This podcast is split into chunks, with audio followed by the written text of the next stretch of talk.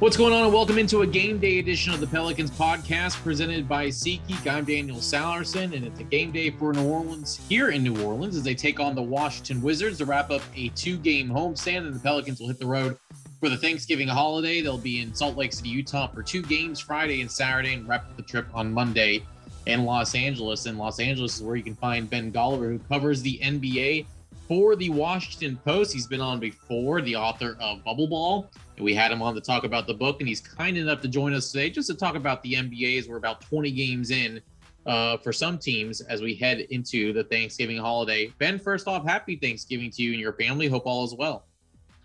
Well, thanks so much, and right back at you. It's uh, it's a nice time of year getting into the holiday season, and obviously that means a lot of basketball too. So I'm I'm looking forward to seeing your Pelicans here in LA in the not too distant future. And of course, like I'm sure a lot of Pelicans fans, I'm looking forward to the next time we get to see Zion because uh, I know we, we talked about that, I think maybe even before the draft or, or right after the draft, just what an impact player he can be. So uh, I'm, I'm counting down, just like I'm sure your listeners are too.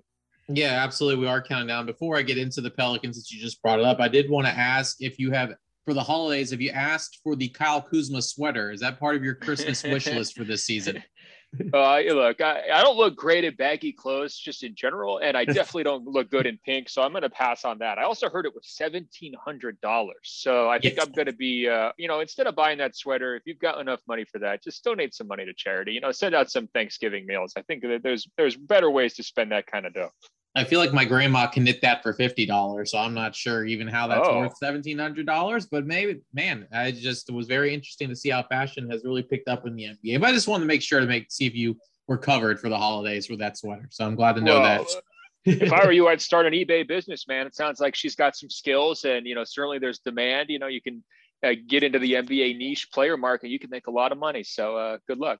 I like where this is headed. I might have to start that once I get done with this podcast. But yeah, you mentioned you'll be able to see the Los Angeles Clippers uh, and the Pelicans on, on Monday here as the Pelicans embark on that three game road trip. But from afar, I know, of course, the Pelicans have struggled this year, just three wins. They've dealt with a, a number of injuries, a number of new players, and more importantly, a, a new head coach. Uh, what have you seen from afar, and what have you kind of heard? You know, at least from the hiring of Willie Green, because you know we've talked about you know where he's come from as far as his coaching days with Steve Kerr and the Golden State Warriors, Monty Williams and the Phoenix Suns, and, and everyone was talking about the high praise of what Willie Green brings to a to a team. And I know uh, from his standpoint, he'd probably like to see things go better so far. But what have you what have you seen from afar from this Pelicans team?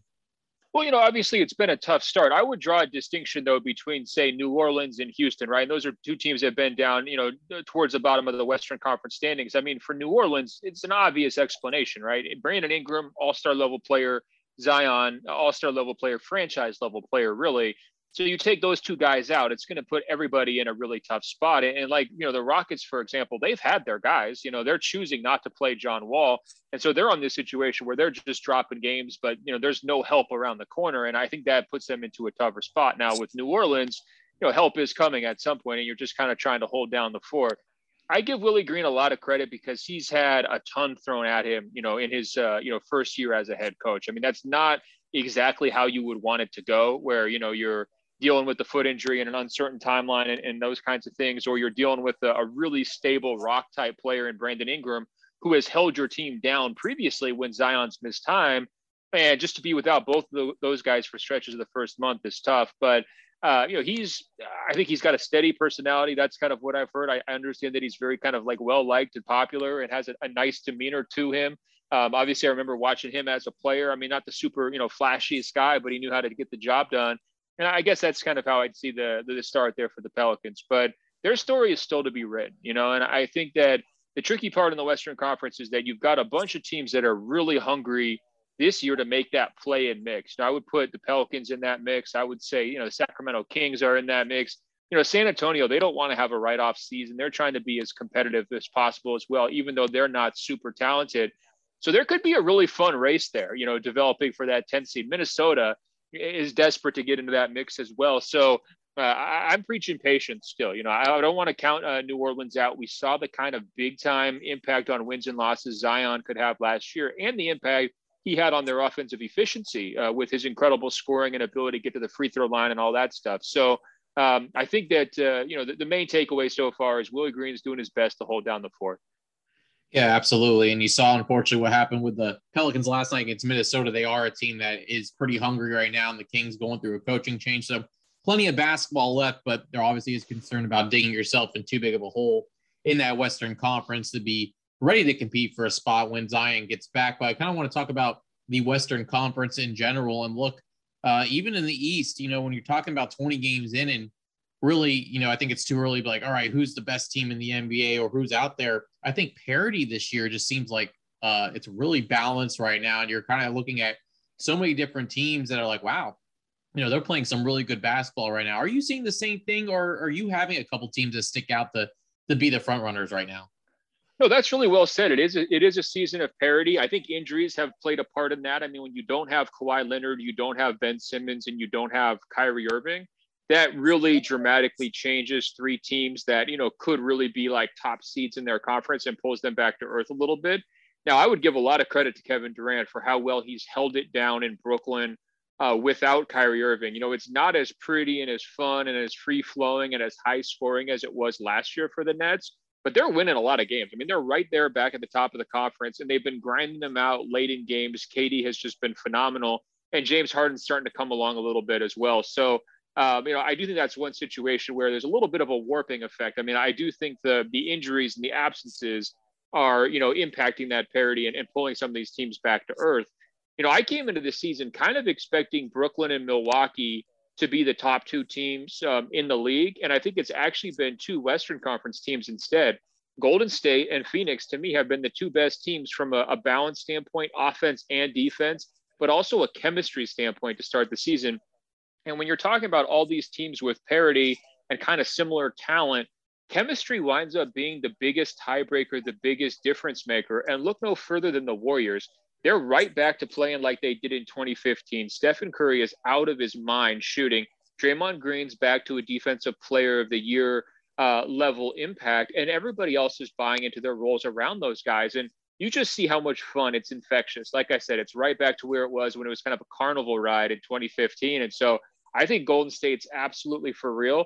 And I think Phoenix is just, you know, kind of quietly lurking beneath the surface you know, letting Golden State get all the attention, but they just keep winning game after game after game with Chris Paul at the helm, you know, closing teams out and then playing very strong on both sides of the basketball as well. And uh, they brought their whole team back essentially from last year, so their chemistry bonds were already strong, and they survived some of that early season, uh, you know, Robert Sarver discussion about the investigation uh, right on top of it. You know, that that just shows you they've got good internal leadership with uh, Chris Paul and Monty Williams. So to me, the story has been parity, but it's also been, hey, some of these Western Conference powers have popped up that maybe we didn't expect.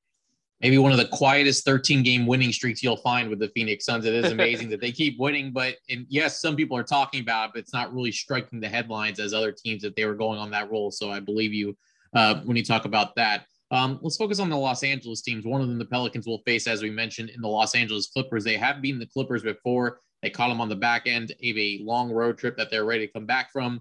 Um, but at the same time, too, you had the Los Angeles Lakers that I think everyone's trying to figure out what they are like. I know you've done some work on what the Lakers look like. And look, uh, we saw yesterday for the first time in his 19 years that LeBron James is suspended by the NBA against the New York Knicks, uh, something that, again, we haven't seen. Um, what are you seeing from those two Los Angeles teams? I know the Clippers are still without Kawhi Leonard and are still playing above 500 ball. So you're still trying to figure out what they look like. And then the Lakers, who have a ton of new pieces too, trying to figure out how all those guys can can blend together. What are you seeing from those two squads? Yeah, well, starting with the Clippers because they're coming up for the Pelicans. Um, mm-hmm. You know, it's a very good team that when Paul George has it going is very tough to beat. I mean, he can really fill it up. I think he's actually been the best player in Los Angeles this season. He's outplayed LeBron James and Anthony Davis. That's not something that I'd expected. Now, obviously, injuries have gotten in the way for LeBron, but Paul George has just been in a great groove, and it hasn't been one of those stretches where he's just making every single shot. You know, we've seen that before where he just gets red hot for like a month straight. Uh, it's just been all around leadership. Uh, you know, on the offensive end, being the number one option and being the locker room guy in the absence of Kawhi Leonard and, and holding it down. He's done a great job doing that. He's hit lots of big shots in key moments, and they've got a great um, you know, a, a, great internal spirit about them. You know, Reggie Jackson's a really important player for them. He's been an amazing fit. He has a very close friendship with Paul George. And those are the two guys who are really driving the success for the Clippers. Now they're beatable. Uh, you know, if Paul George happens to be off, if he goes through a little bit of a cold stretch, they do struggle to find other sources of offense. They're very reliant upon him to play well. So you know that's not a team that's like a juggernaut. You know they're good, but they're not uh, they're not great. At least not until they get Kawhi Leonard back. Uh, they do like to play small. It's a very entertaining style. They move the basketball around. Typically, they only have one big man on the court, and I believe they're uh, right now they're without Nicholas Batum, who's been a very key piece for them as a supporting three point shooter and also just a versatile defensive weapon as well. I think he's in the COVID protocol. So uh, that's kind of where the Clippers stand. Their games have been fun to watch, man. I think the crowd is really starting to, to rally around this group because they didn't have a lot of expectations and uh, they're overachieving, you know, and they're, they're just kind of, uh, you know, a good time as well. Like they, they play with a nice spirit. They're unselfish. They move the basketball and the crowds are pretty happy. Now, I would contrast that with the Lakers, who have had a really rocky start. I mean, it's been really up and down. The fit with Russell Westbrook has not been immediate. Uh, LeBron James has missed, you know, more than half the season to date um, because of injuries, and I've just sensed a restless energy around LeBron. Like when he was out injured, he just he, didn't even want to just like sit on the bench. You know, he walks over and talks to celebrities. Then he goes out to center court to argue with officials. And in some of the games they've lost, he's actually left the bench early to go back to the locker room. And so you just get this sense of like things aren't quite right. He doesn't quite feel settled. And then you see that uh, suspension that you mentioned, uh, you know, after that kind of ugly scene with Isaiah Stewart. And it, it, felt like, you know, maybe some of that frustration coming out in that moment, like he just snapped a little bit. I, I thought it was a reckless play from him. I thought he deserved the ejection and he did deserve the uh, the suspension as well. And so, you know, from that standpoint, like when your leader is, you know, not necessarily feeling like he's in a great spot, I think everybody else on that team, you know, kind of falls into line after that, and it, it winds up being, uh, you know, a pretty uh, just all around frustrating situation. And so, we'll see how they're they're able to pull themselves together. You know, Anthony Davis needs to have a bigger impact. Russell Westbrook has to do a better job of taking care of the ball. And then as a team, the Lakers must play a lot better defense. They just leak points. They don't try very hard, uh, you know, in, in terms of helping each other out. And they're just missing a lot of those dirty work players they had last year. You know, a guy like Kentavious Caldwell Pope or Alex Caruso or even Kyle Kuzma was was really improved at doing the little things for the Lakers. They just miss those guys badly, and they don't have a lot of those types of players on this year's team. We're talking about teams that the Pelicans will play on this uh, West Coast road trip. The Utah Jazz are the team they'll play twice here in the next couple of days. And I know you've had a conversation with Dwyane Wade, who's now part of the Utah Jazz organization. And of course, their G League affiliate was able to draft Dwyane Wade's son. But I'm just curious more from the standpoint of Dwyane Wade's involvement with Utah Jazz and how that's kind of affected their organization, whether it's, you know, guys like Donovan Mitchell, who have, has a good relationship with Dwyane Wade. And, you know, as they try to you know, get over the hump as a team that's been at the top of the West for a couple years now and haven't been able to get past, you know, the Western Conference Finals to get into the NBA Finals. How do you see Dwyane Wade fitting into that organization? Well, you know, it's fascinating how he's made the transition from his playing career uh, to retirement. Uh, you know, I don't know if you've been seeing all these uh, co- comments made by Scottie Pippen recently, just like how angry he is at Michael Jordan, just saying all this outlandish stuff. Yeah. And you're just wondering, like, what's going on wrong in Scottie Pippen's life? And I was talking to Dwyane Wade because he was doing his own book tour, just like Scottie Pippen was. And the contrast couldn't have been any greater. You know, Dwyane Wade's just sounded like he's so comfortable, so happy in retirement. He's, uh, you know, like you mentioned, helping his son try to have a basketball career. Um, you know, he's been hosting TV shows. He's been, uh, you know, a color commentator or uh, studio commentating uh, about the NBA. He's gotten his hands in all these different things. But what he says is really exciting to him about ownership is to just get himself into different boardrooms, into different meetings um, with, you know, high level movers and shakers, the kinds of people that, you know, uh, most of us would never be able to like, you know, interact with on a, a personal basis and learn from them and kind of plan the next step of his business growth. I mean, this guy is really plotting a Magic Johnson or Michael Jordan like post career empire. I mean, that's really what he has his mind on, right? I mean, I think ultimately he would love to be uh, an owner of his own team, maybe at some point. I mean, obviously that requires like billions of dollars now. Uh, but I think he's had a, a, great opportunity to just dip his toe, toes into the ownership uh, ranks with the Utah Jazz.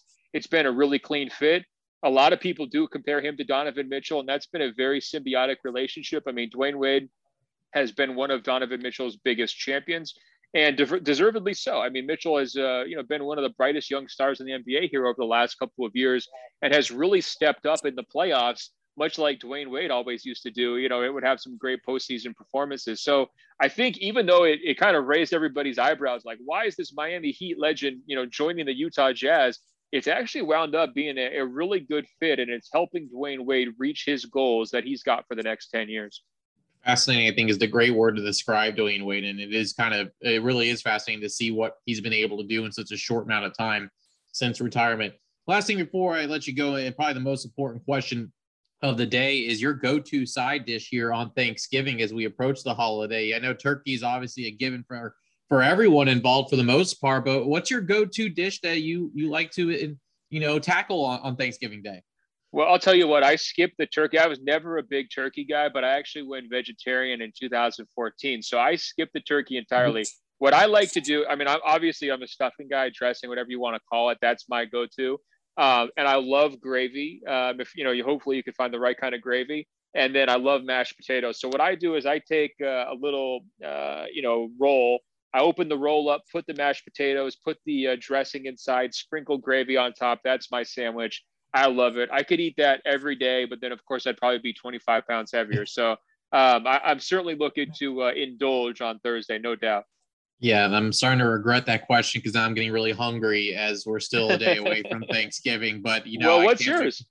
No, I, I'm with you on the mashed potatoes. Like that is the go-to for me. I can eat a whole plate of it. I can eat a whole tray of it. How much there is, I will take it down by myself. So that is what I'm looking forward to the most on Thanksgiving. So yes, I, I completely agree, and I'm gonna have to get some rolls myself now. And make a make a Ben Golliver mashed potato dressing sandwich. I think that's gonna sound great on hey, Thanksgiving. Put it on the menu. Put it on there the menu down there on Canal Street. We're ready for it. Absolutely. Ben Golliver, who covers the NBA for the Washington Post, you can follow him on Twitter at Ben Golliver. And in case you didn't get, grab Bubble Ball, a great book on the bubble that happened. It seems like forever ago, but really wasn't too long ago um, as well. You can follow all of Ben's great work there on Twitter. And uh, Ben, I will hopefully see you then on Monday. I really appreciate the time and enjoy the Thanksgiving holiday with your family. It's my pleasure, man. Travel safe. Take care, and we'll talk soon. There he goes, Ben Golliver of the Washington Post. And that will do it for today's podcast, our only one of the week, as the Pelicans welcome in the Washington Wizard Snipe inside the Smoothie King Center. Tickets are still available. Bring the family.